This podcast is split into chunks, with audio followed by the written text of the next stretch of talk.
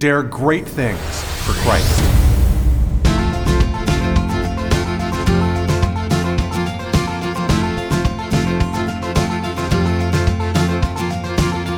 Christ calls us to dare great things. In the marketplace, as well as in the mission field, there has never been a time like the present for the spirit of the Catholic entrepreneur.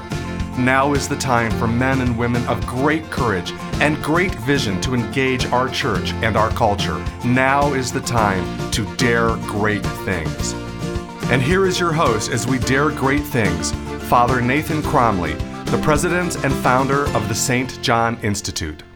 Ask any organizational leader what the hardest part about their job is, and they'll all say the same thing managing people.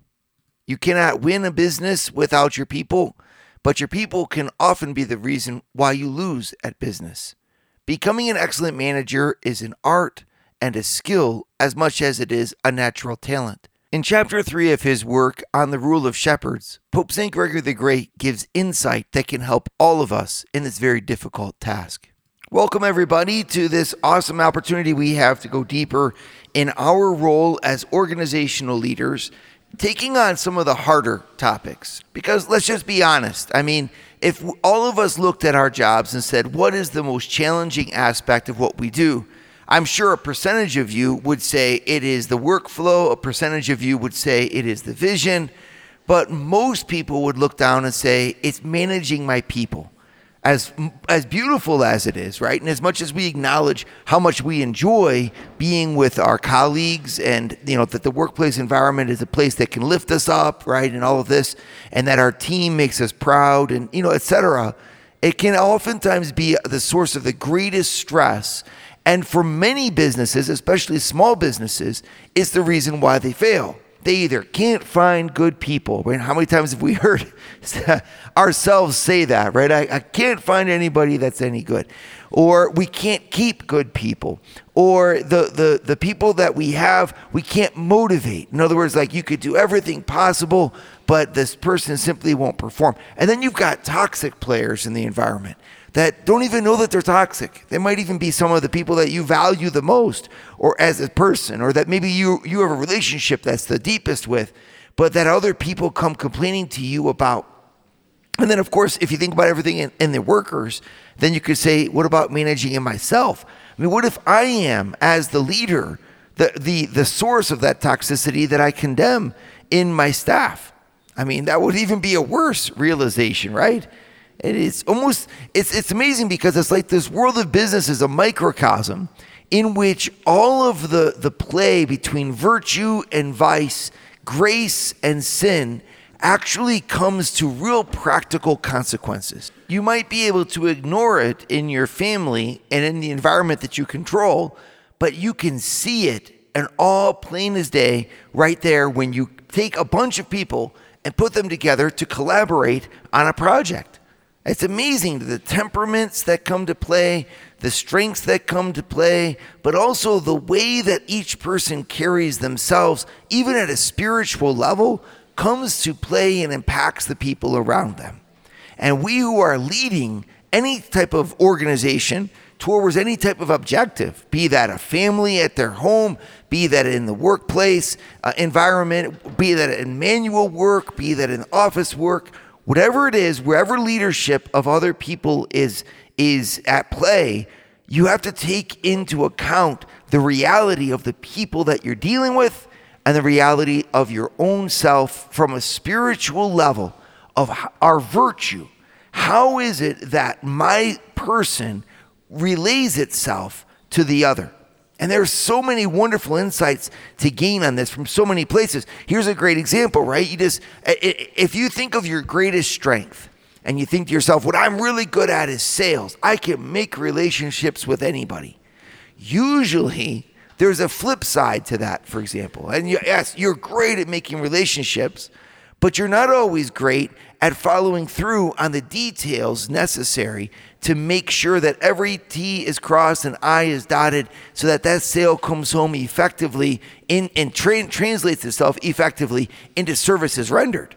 It's like, how do you execute against what you sold?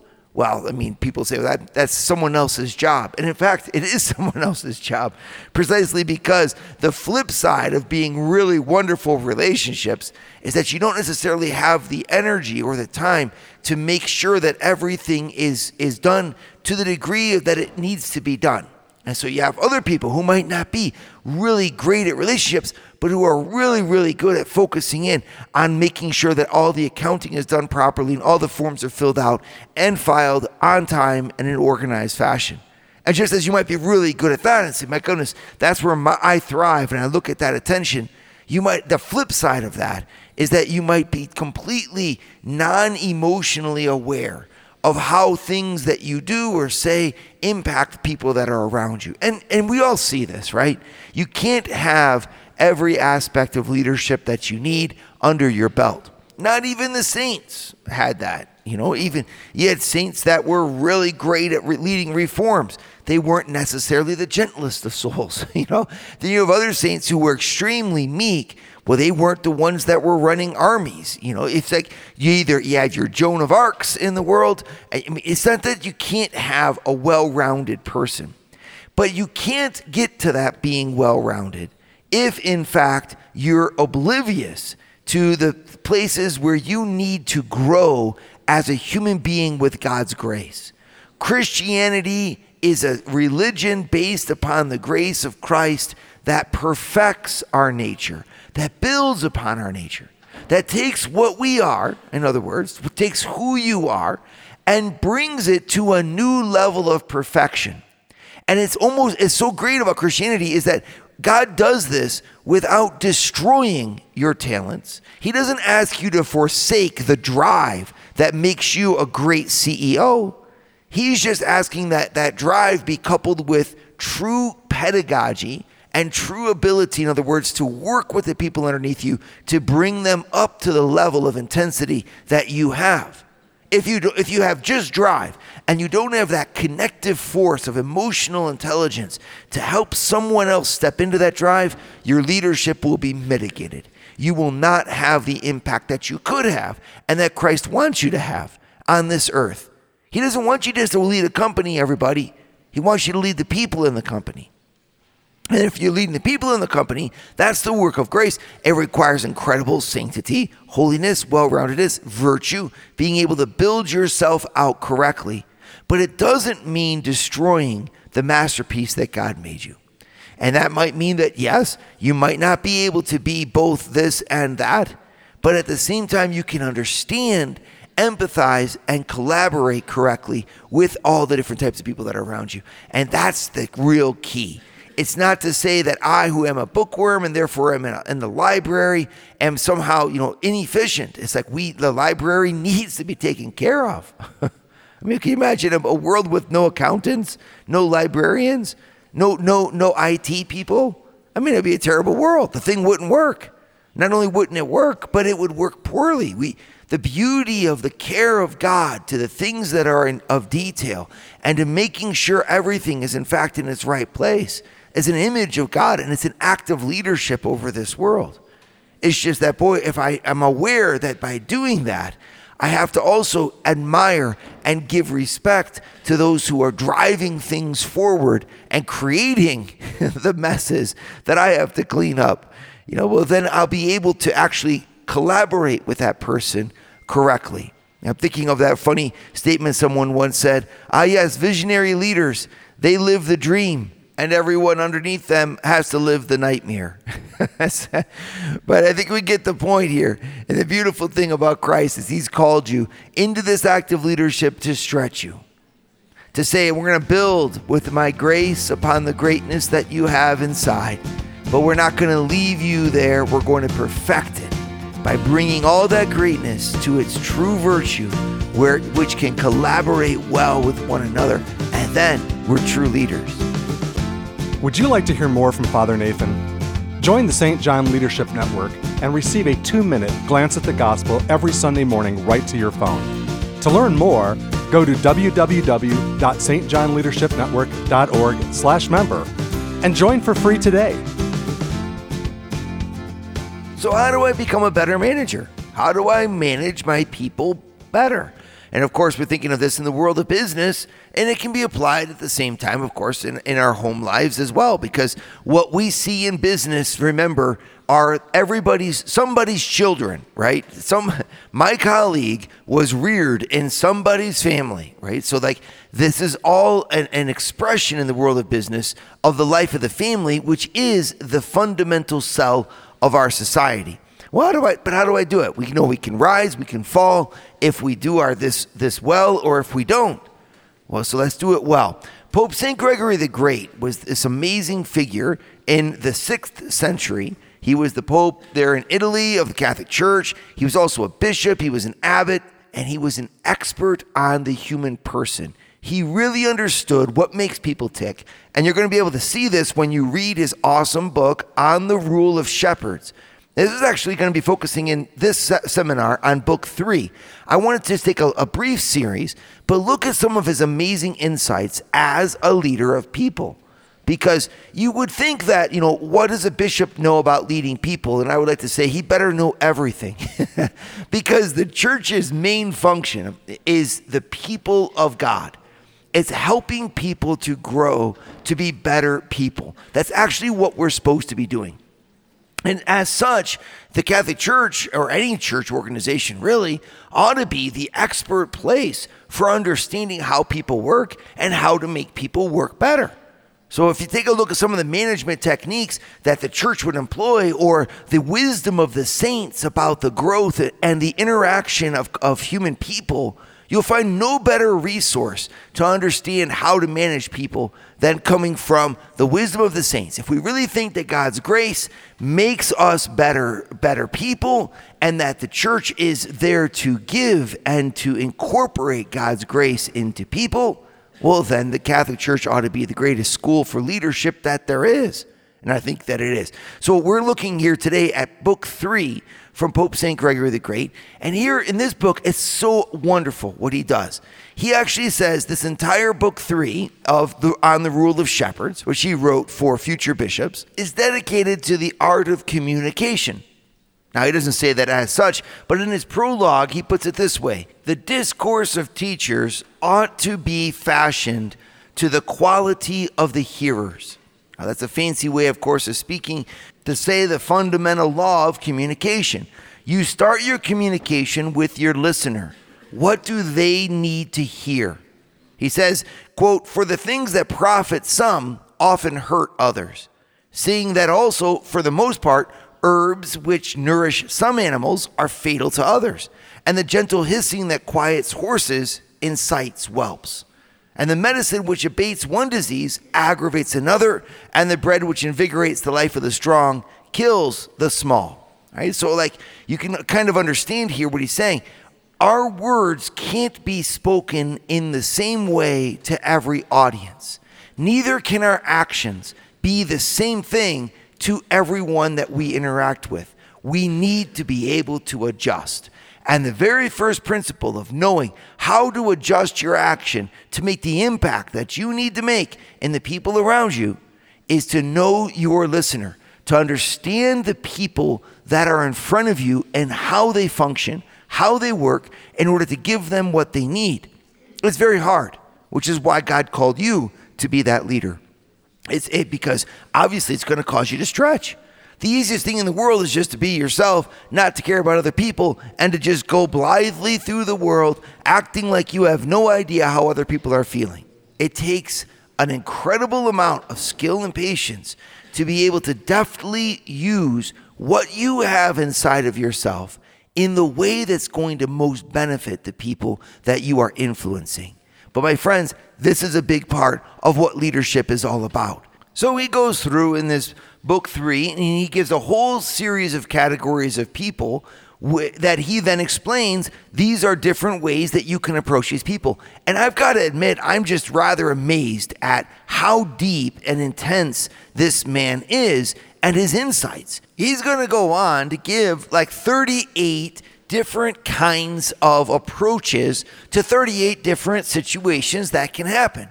Now, I'm not going to have time in the seminar here to go through all 38 of those because obviously it's just going to be too long, but I really hope you can go through them on your own and study these because, in fact, they're very applicable to the situations you're going to find yourselves in. I bet most of you managers out there are going to be able to recognize people, in other words, on your team and people with whom you've had interactions and be able to apply this directly to them. Let's begin, for example, with chapter 16 and he's talking about the difference between the meek and the passionate. He calls this admonition number 17. And in admonition number 17 here, he describes it's almost uncanny.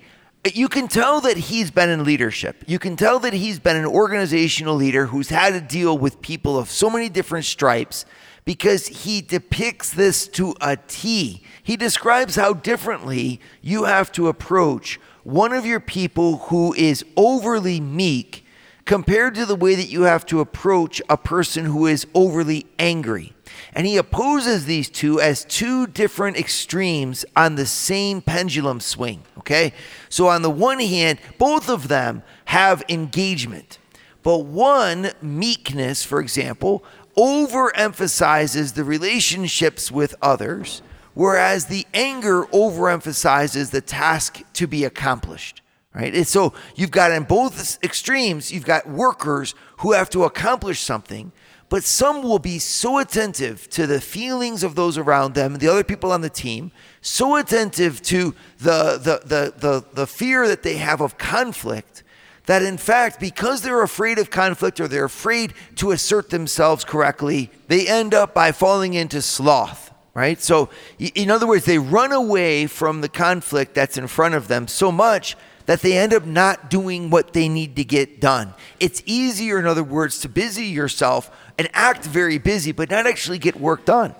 How, how many people do we know that fit into this category? That's he says it's not necessarily that they're bad workers in and of themselves. They might be disciplined, they might be uh, you know driven, but if they are overly meek, they will hide from what needs to be done. And that, when it's done repetitively, can end up being the sin of sloth. It means just you're just too darn lax. It, you're too gentle, he says. For, for the most part, from the laxity, he says, of too great gentleness, they soften the force of strictness beyond need, right? So they soften things because in the end, it's just easier. But that's obviously in contrast with the other extreme, which is of those who are passionate. And he says they sweep on into frenzy of mind by the impulse of anger, break up the calm of quietness, and so throw into confusion the life of those that are put under them. I thought that was a really fun one. And he ends up going a lot more about how you admonish the angry than he does how do you admonish the weak, even though he says both. But it's just, you can see that he's dealt with these people before. And what a great description. Their anger breaks up the calm of quietness and throws into confusion the life of those that are put under them very interesting. So on the one hand, you've got nothing getting done because the, the person is slothful who can be overly meek. They don't they don't want to try any new projects, you know. Nothing new gets done. They don't try to actually accomplish what's in front of them. They're just kind of like tiptoeing their way through the tulips of life. Yeah, well, and then on the other hand, you can have an equally disruptive force. Someone who is instead, they might be doing things, but it's always something that's full of so full of anger and fury that people underneath them can't actually works. Here's what he says, "For when rage drives them headlong, they know not what they do in their anger. They know not what in their anger they suffer from themselves.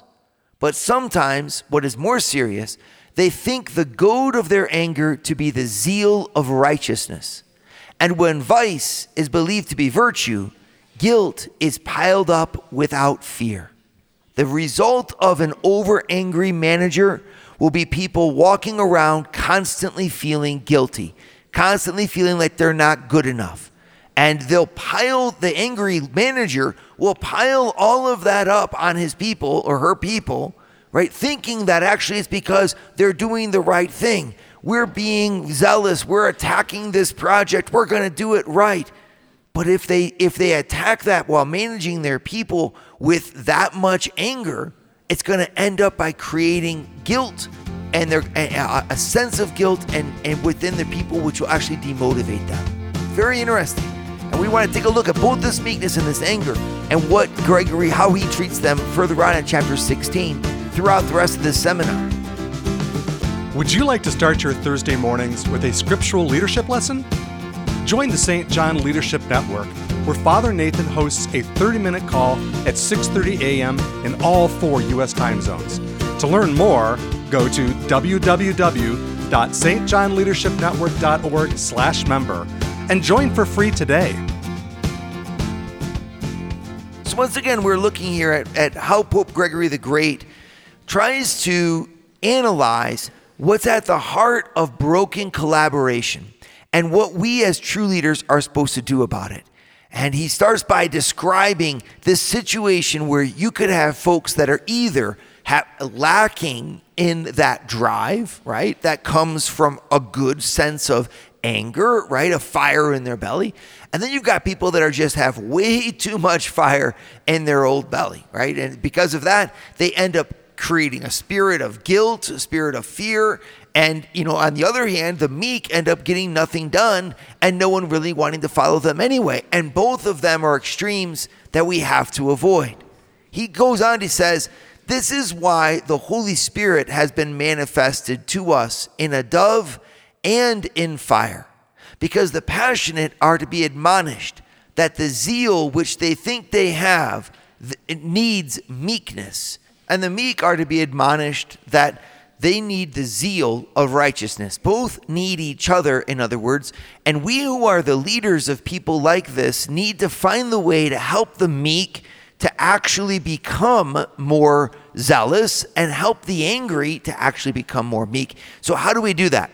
Well, first of all, the easy one. He talks about the meekness and says that meekness, of course, is not a bad thing. It's good to have people that are gentle it's good to have people that, you know, actually care about the emotions of those who are around them. It's good to have people that don't want to disturb things. Obviously, conflict is not the goal here, and it sure is nice when you find people who are not conflictual. So, what can we do to help them to become more assertive? And he says, you need to add to meekness solicitude, right? So, to help the meek become actually more caring about the details that will be lost by if they are overly meek. If they don't assert themselves, what are the consequences that will happen? Do you really care about those consequences? By caring, the meek person is brought without losing that beautiful, gentle uh, uh, understanding that can be so useful in the workplace and so helpful for a team to gel. But they'll be able to add to it if they add caring or solicitude to their tasks they'll be able to get the drive that they need to actually move forward even when it's easier just to let things go. Now, on the other hand, what do you do with the angry person? Well, here he quotes 2 Timothy 4 2 and Titus 2.15, two words of the Bible, where he says, Listen, Timothy, reprove, entreat, and rebuke with long suffering and doctrine. And then he emphasizes that St. Paul says with long suffering, because Timothy already has the fire in his belly, he's already doing a good job, but he needs to have that temperance to pull himself back, to be patient with the people that are around him so that he doesn't just cause strife all the time. And so it's neat. Assert yourselves, in other words. It's not wrong to be assertive. It's not wrong to be direct. It's not wrong to be strong. Obviously, we need all of that. Just like it's not wrong to be emotionally intelligent, in tune with conflict, and not wanting to, to uh, disturb the waters. It's not that either one of them are wrong, it's that you have to combine them together in order to get a really effective working environment. So, what do you do specifically when folks suffer really from anger in your environment? Or if you yourself are somebody who people tell are, is an angry boss? Number one, be very careful of it because it will not motivate effectively the people that are around you. Anger needs to be used sparingly, says Pope Gregory the Great. It's a very powerful tool. It can be effective in certain environments, but it has to be tempered because otherwise you will build up fear and build up guilt in everyone that works for you. And you might not even realize it. But so be careful how much you use anger. Now, anger doesn't just mean uh, a corrective force about what people are doing. By anger, he's actually speaking of this fire of drive. And the drive to perfection can actually drive your people away. It sounds like it's righteous. And sometimes you can even have employees that are that way. And they'll tell you, I am tough and I demand accountability because the job needs to be done right. You're like, well, correct. But if you're not emotionally intelligent enough, you will actually be turning everyone who's supposed to be collaborating with you away. And that's actually not going to be what we need in order to build the team. You might be angry, but your anger is misplaced. So he says you got to be careful. When someone is expressing the steeps of rage, you need to, in fact, sometimes let the rage play out and not say anything except remain extremely calm. He says the way to fight someone who's angry is to is to say things that are exact, that are blunt, but that are calm. So that the person in a sense doesn't get their rage fed into. They don't even know what they're talking about, but instead finds that the ground that they're standing on is shaking out from underneath them. You have to be strategic. Sometimes he says raising your voice if that's what's needed because otherwise they'll think you're afraid. But in the end, undoing the anger of the person in front of you by taking the cause of their fury away from them. And this is a great, of course, management technique and a great encouragement for everybody who's on our teams that we manage. Not to allow yourselves to be dominated by the angry, but at the same time, not to think that we could make the world go by without them. We need to channel that anger correctly, not into fury that's, that's disproportionate, but into a real drive to get things done together.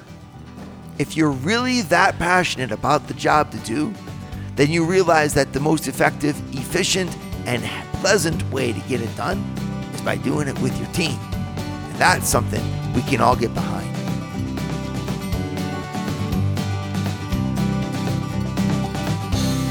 Dare great things for Christ. Share your feedback with Father Nathan. Send us an email at info at stjohninstitute.org. That's info at stjohninstitute.org. And don't forget to subscribe to premium video content to form, unite, and inspire you at Eagle Eye Pro on our website, eagleeyeministries.org. That's eagleeyeministries.org.